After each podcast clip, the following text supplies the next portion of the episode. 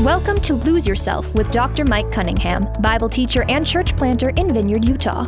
When we lose ourselves in worldly distractions, we lose our value, purpose, and our passion in exchange for temporal experiences. But Jesus says that whoever would lose their life for his sake will find it. Let's learn what it means to lose yourself with Dr. Mike. Welcome to the Lose Yourself podcast. I'm Pastor Mike Cunningham. Friends, are you feeling burned out, concerned, unfulfilled, or feel like life is one pointless treadmill? I've got good news. There is more to life. In all four accounts of Christ's life and ministry, it says, For whoever will save his life will lose it, but whoever loses his life for my sake will save it. That means that sometimes when we lose ourselves in worldly distractions, we lose our value, our purpose, and our passion in exchange for temporal experiences. We plug worldly things into a void that only God can fill. When we align our identity, passions, and abilities with God's teaching and purposes, we see Him fulfill our potential, restore our value, and satisfy our passion. We go from expendable, flawed, hopeless, spiritual orphans to valued sons and daughters of God. The essence of Lose Yourself is to get out of our own way and experience the grace and purpose that can only come from Jesus Christ. In short, Lose Yourself is a call to discipleship. Today, we have a special guest to help us understand what that even means and what does that look like. Joining me today is Ben Nizer, who's pastor of Mosaic Church in Provo. He also serves in collegiate ministry, meeting the needs of people at a crucial juncture in their life. He also describes himself as a Christian, husband, father of two girls, creative writer, collaborator of faith, art, and community. Please join me in welcoming Ben Nizer. Welcome, Ben. Thanks for joining me today. Great to be here, Mike. Thanks for having me. Good. Well, you know, Ben, you and I have experienced that people come to church for a lot of different reasons. Some stick, some don't. One of the jobs that's hard when you're in leadership is to meet people's spiritual needs, create an environment where they want to do this for the rest of their life, but also start them on a journey of faith. And I think that a lot of times when people come into church, when they don't stick, sometimes it's because maybe they have a different notion about what church is all about. Have you found that to be true?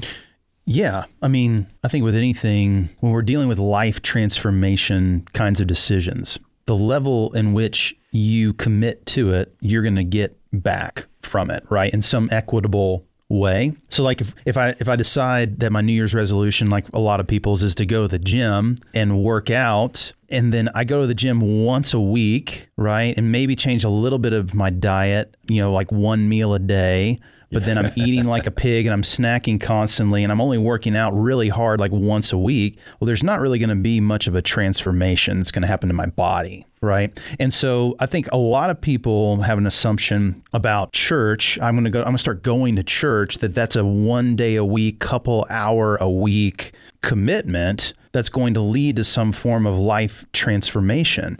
And that's quite frankly not the case right? We're talking about a worldview. We're talking about a, a, a set of, of propositional truths that then transform everything that we do in our life, our work, our relationships, our family dynamics, our financial dynamics, those kinds of things. And so it, it's a fully orbed thing. It's not just something that we go to, it's something that we are becoming, right?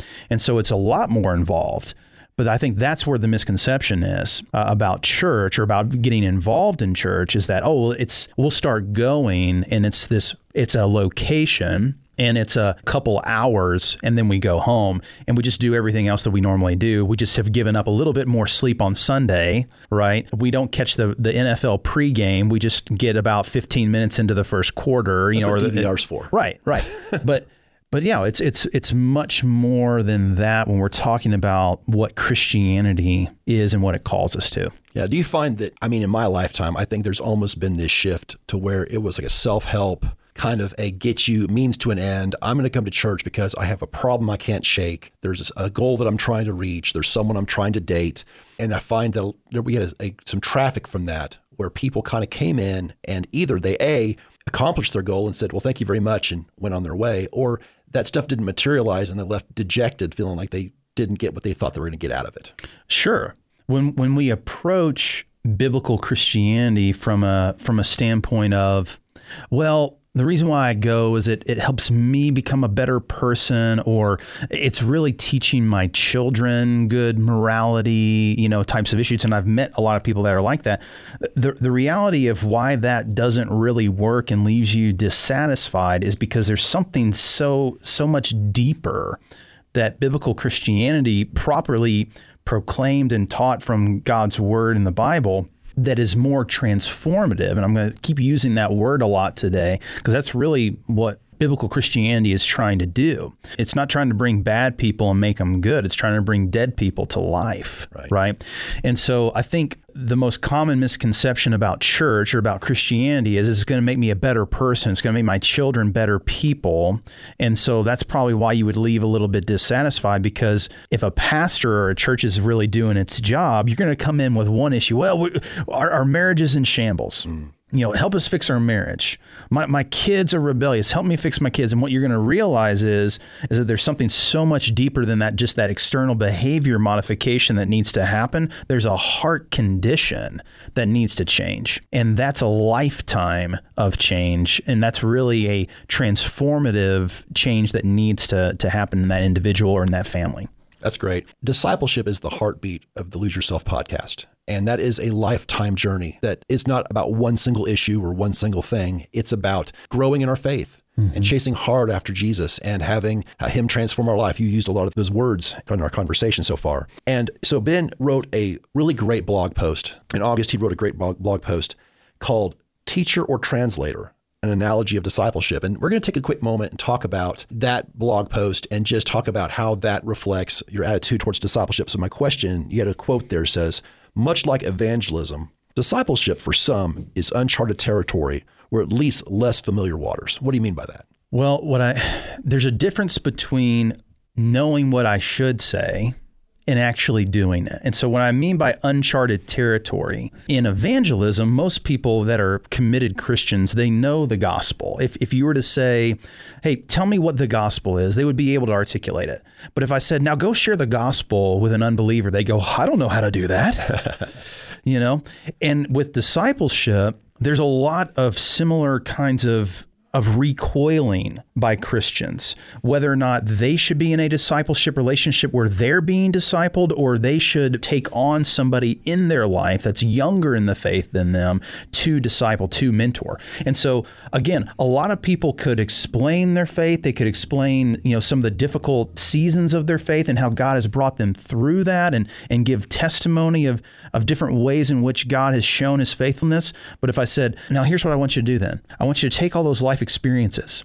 I want you to take your understanding of God's word. I want you to take everything that's been happening in your life. And now I want you to go share that with someone younger in the faith than you. And I want you to help them through and walk through their life just like just like God's done. And they go, I don't know how to do that, right? But they can they can articulate what God's done for them but for somehow some some way it gets lost in translation of like how they're then to pour into somebody else. Or they understand hey i don't have it all together. I need somebody to mentor me but i don't know where to begin with that. What should i expect from that kind of relationship? What person in the in the bible might be the best example for us? What are some of the principles found in scripture for me to be able to look at and go, that's a good discipleship relationship. That's what it ought to look like in the church today. Most of the people that I talk to that are committed Christians, and I've said, and I've asked them, have you ever been discipled? Most of them will go, I, I think so. Yeah. And I go, well, what do you mean by that? And they'll go, Well, I had a youth pastor, or I had a, an older lady in the church, an older man in the church. And well, just whenever I was going through something difficult, I call them up and they'd go have lunch with me. They'd, they'd pray with me over the phone or whatever. They, they'd invite me over for dinner and we talk about it. But see, that's one side of discipleship right? That's the side that says, well, I only call you when something's going bad, when something's going wrong, yeah.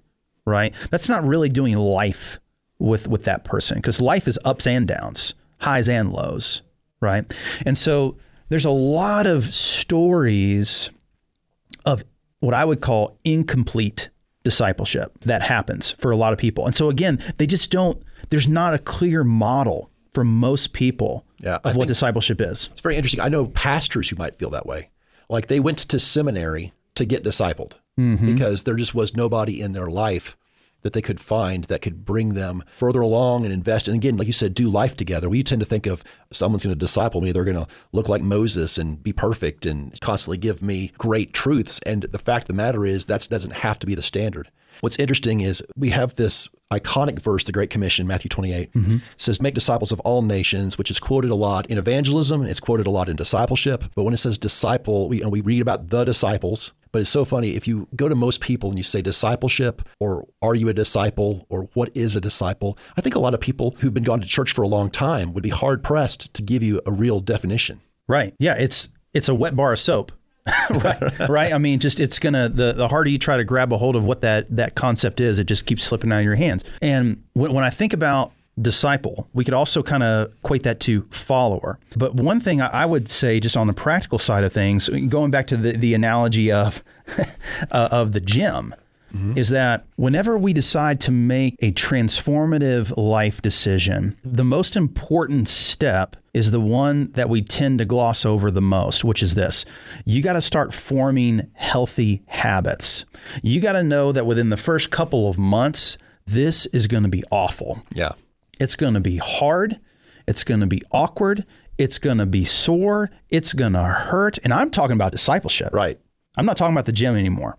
But- and, and, it, isn't it funny that like we usually at church sometimes paint the absolute opposite picture? Someone comes to faith or they join the church and say, ah, all your life problems are over. Welcome aboard. And, Right. and, and you're trying to tell me that that's not the path No. of discipleship. Right. And so really the beginning stages of of creating a disciple or a follower of Christ is building in healthy rhythms and healthy habits, spiritual disciplines, right? Reading the scripture, praying and communing with the Lord, being around God's people on a regular basis, right? These are these are the things that create those those healthy rhythms that then lead to long-term fruit of discipleship, fruit of the spirit, right? But again, if you're if you're only engaging with God's word on Sunday morning during the 2 hours that you know that you're at church, that's not enough, right? If you're only praying, you know, when the worship leader at your church says, "Uh, "Let's pray," or your pastor says, "Let's pray," or right before a meal real quick, right? It's not enough. We we got to develop healthy habits first but most people like that's that's the hardest part that they think is going to be the easiest thing, but it never is. Right. Right? You know, go to the rec center and, and just start jumping in and getting the heavy plates on there and tell me how you feel tomorrow. Are you going to want to go to the gym tomorrow after you do that? No. No. You're going to be hurting, right? So it takes some time to develop those healthy habits. What's interesting is you said, wait, that means that puts some responsibility on the person who wants to be discipled. Yes. I think a lot of times we look at going into a discipleship relationship. Oh, this person's going to fix all my problems. They're going to be my counselor, my mentor, my coach. I mean, you know, counseling is what you do when you're trying to get past a terrible life event. Mentoring is what you do when you try to learn a trade or a craft. It's not that. A, a discipleship relationship is one where, uh, like you said earlier, you're kind of doing life together, and it's not all on the discipler to lead the person where they need to go. Correct. I think it's always clear. Golden rule, in my opinion, when it comes to relationships, period, is setting clear expectations, knowing what we are to expect from one another in this relationship. And so when we think about the discipler and the disciplee, what I always do when I sit down with the person that I'm going to begin a discipleship relationship with, I am abundantly clear on what this isn't and what this is going to be so that they don't have extra biblical expectations placed on me as their mentor, as their discipler, that it's not scriptural, right? That's not every, you know, Sally, Joe, or Bill in the church that has a heart to, to disciple a younger believer is uh, qualified as a counselor. Right. And so we shouldn't put those kinds of expectations on somebody for them to disciple you, but they can effectively disciple you without being your licensed counselor. We're out of time, but we'll pick up this conversation on our next episode. This has been Lose Yourself. For more information about Mike and his ministry, check out his blog at loseyourself.life. Until next time, make it your ambition to lose yourself to Christ. Lose Yourself is a ministry of Grace Church and Mike Cunningham and a production of Key Radio.